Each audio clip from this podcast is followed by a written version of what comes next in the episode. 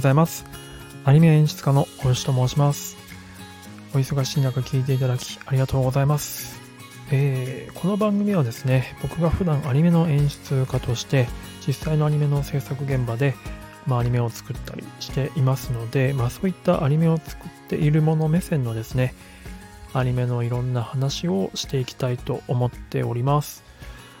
はい、えー、で、今日は、まあ、何の話をするかというと、まあ、呪術廻戦が始まりましたので、また、第14話ですね、その話をしたいと思うんですけども、いやー、全然最初、その、その前にですね、言わずにはいられないことがありまして、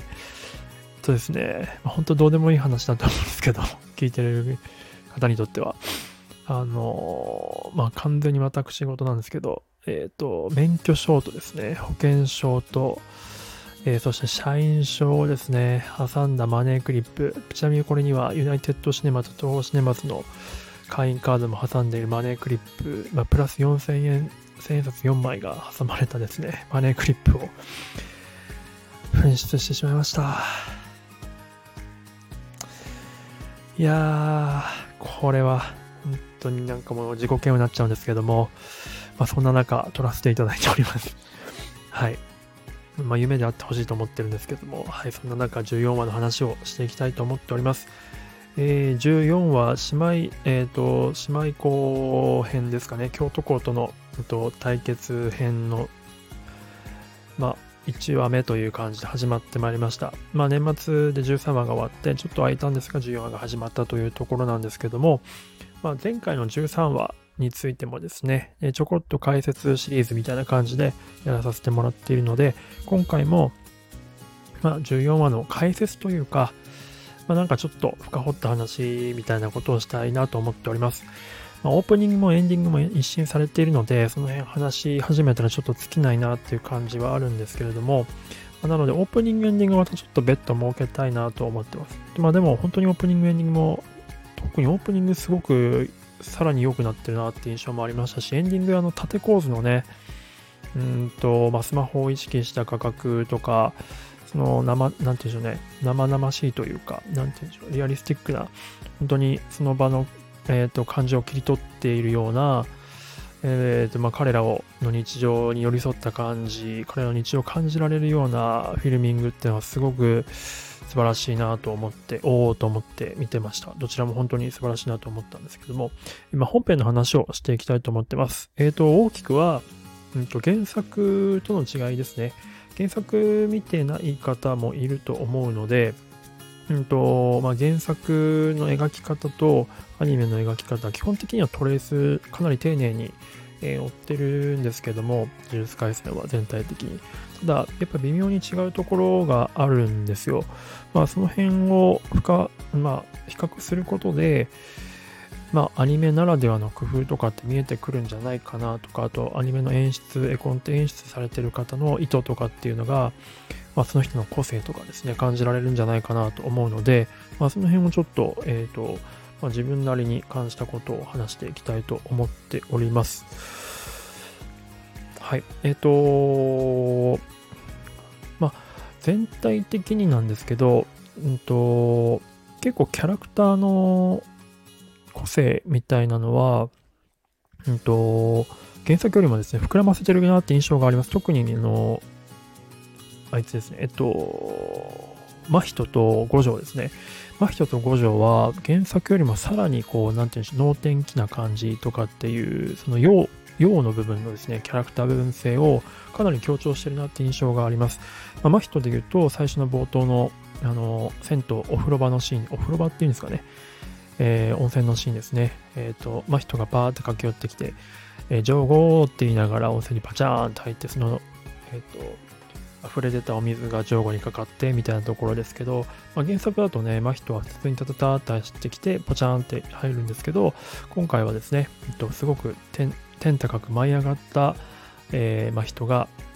あの、ちょっとその股間を隠しながらですね、バチャーンと落ちるっていう、すごくその、まあ、拡張されてるという感じの印象があります。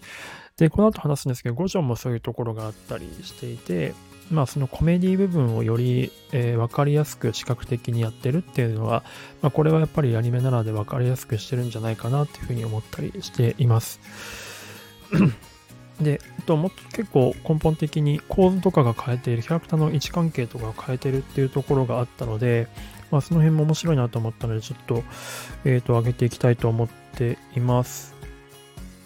えっ、ー、と、一つはですね、えっ、ー、と、ななみと五条の会話シーン、あの、ソファーに座ってですね、ななみが、なんでしょうね、あれ、ウォール・ストリート・ジャーナルかなんかわかんないですけど、英字の新聞を読みながら、で、五条がですね、なんかふざけながら山手線ゲームって言ってるところなんですけど、彼らの座り位置がですね、え、っと、ちょっと違うんです、原作と。うんと、ななみの、アニメだと、えー、ななみの左手、手前、左手側の、うんと、前の方に五条が座ってるんですけど、原作だとですね、えー、ななみの右手側の前の方にえっ、と、五条が座っているんですよね。なので、五条の座り位置が七海に対して、ちょっと、七海を挟んで反対側にいるんですよね。これがなんでだろうっていうところ、自分もですね、なんかこれ、その芝居が成り立たないからこうなってんのかなとか思って、仮にその原作通りに、うんと、キャラクターを置いた場合、五条の位置を置いた場合どうなるかっていうのをちょっとシミュレーションしながら軽いラフコンテみたいなのを書いてみたりしたんですけど、特にですね、うんと、支障はなさそうなんですよ。まあ、あえて言えば、虎杖がカメラに入ってくるときに、まあ、虎杖が入ってくる位置が真逆になるっていうところぐらいなんですが、まあ、でもこれも別にそんなにクリティカルなものではないというか、虎杖は別にどっちから入ってきてもそんなに問題ないんですよね。背景が変わるだけで。なので、どういうことなんだろうな、なんであえて変えたんだろうなってちょっと考えてたんですけど、うんとこの後出てくるもう一つの違いのところで、あ、なるほど、そういうことなのかなと思ったりしたので、ちょっとこれを共有したいと思っております。えー、っと、この後もう一つの違いとして、うんと、またこれも会話シーンなんですけど、五条と歌姫ですね。歌姫あったの、京都校のあの引率の先生です。準一級術師の、えー、と歌姫が出てくるんですけど、えー、と五条と歌姫の会話シーンのところでも、えー、っと、これまた立ち位置というか座り位置が変わってるんですね。漫画では、えー、っと、向き合ってるあの座り位置にあるんですね。ソファー、ソファーというか椅子かな？に、うんと、五条が座っていて、えっと、上手側、画面の右側に五条が座っていて、で、左側を五条が見てる感じで、その反対側に歌姫が座っていて、二人はまあ向き合う形で座ってるんですね。でも、アニメに関しては、えっと、整体してないんですよね。えっと、ソファーがそもそも向き合ってなくて、えっと、お互い前を見ているというか、えー、まあ、向き合ってない形で座っている、えー、五条から見て左、右手側に、えー、歌姫が同じ方向を見ている形で座っていて、えー、と姫から見て左手側に五条が同じ方向を見ている感じで座っているという感じなんですよね。うんと、で、これをしたときに、えっと、一つは多分、えっと、まあ、繋がってるかどうかわかんないですけど、多分この五条っていうキャラクターを、えっ、ー、と、多分画面の右側に置きたいんじゃないかなって思ったんですよね。なんでかっていうと、うんとまあ、ちょっとこれ心理的な要素で別に特に科学的な立証はされてないんですけどなんとなくその強いキャラっていうのを画面の右側に置くと強いキャラは強そうに見えるというかそういうような印象を抱かせるっていうのがあるんですね。これはあの、ガンダムの富野義行監督の映像の原則っていうのに書かれているんですけども、まあその昔のその舞台劇、能とか、えー、っと、そういった感じのやつで、えー、まあ強いキャラとか、まあ まあ、ボスキャラっぽいのは上手側に、画面の右側にいて、で、えっ、と、主人公とか立ち向かう人は左手側に、ちょっと今立場の弱い人は画面の左手側にいるみたいな、えー、構図が結構、まあ、スタンダードだったりするんですけど、まあ、そういった意味で五条ってまあめちゃくちゃ強いキャラクターなので常にこう五条を画面の右側に置きたいのかなみたいな風なイメージなので、えー、と先ほどの五条と七海の会話のシーンのところは、うんと五条が画面の右側に来るように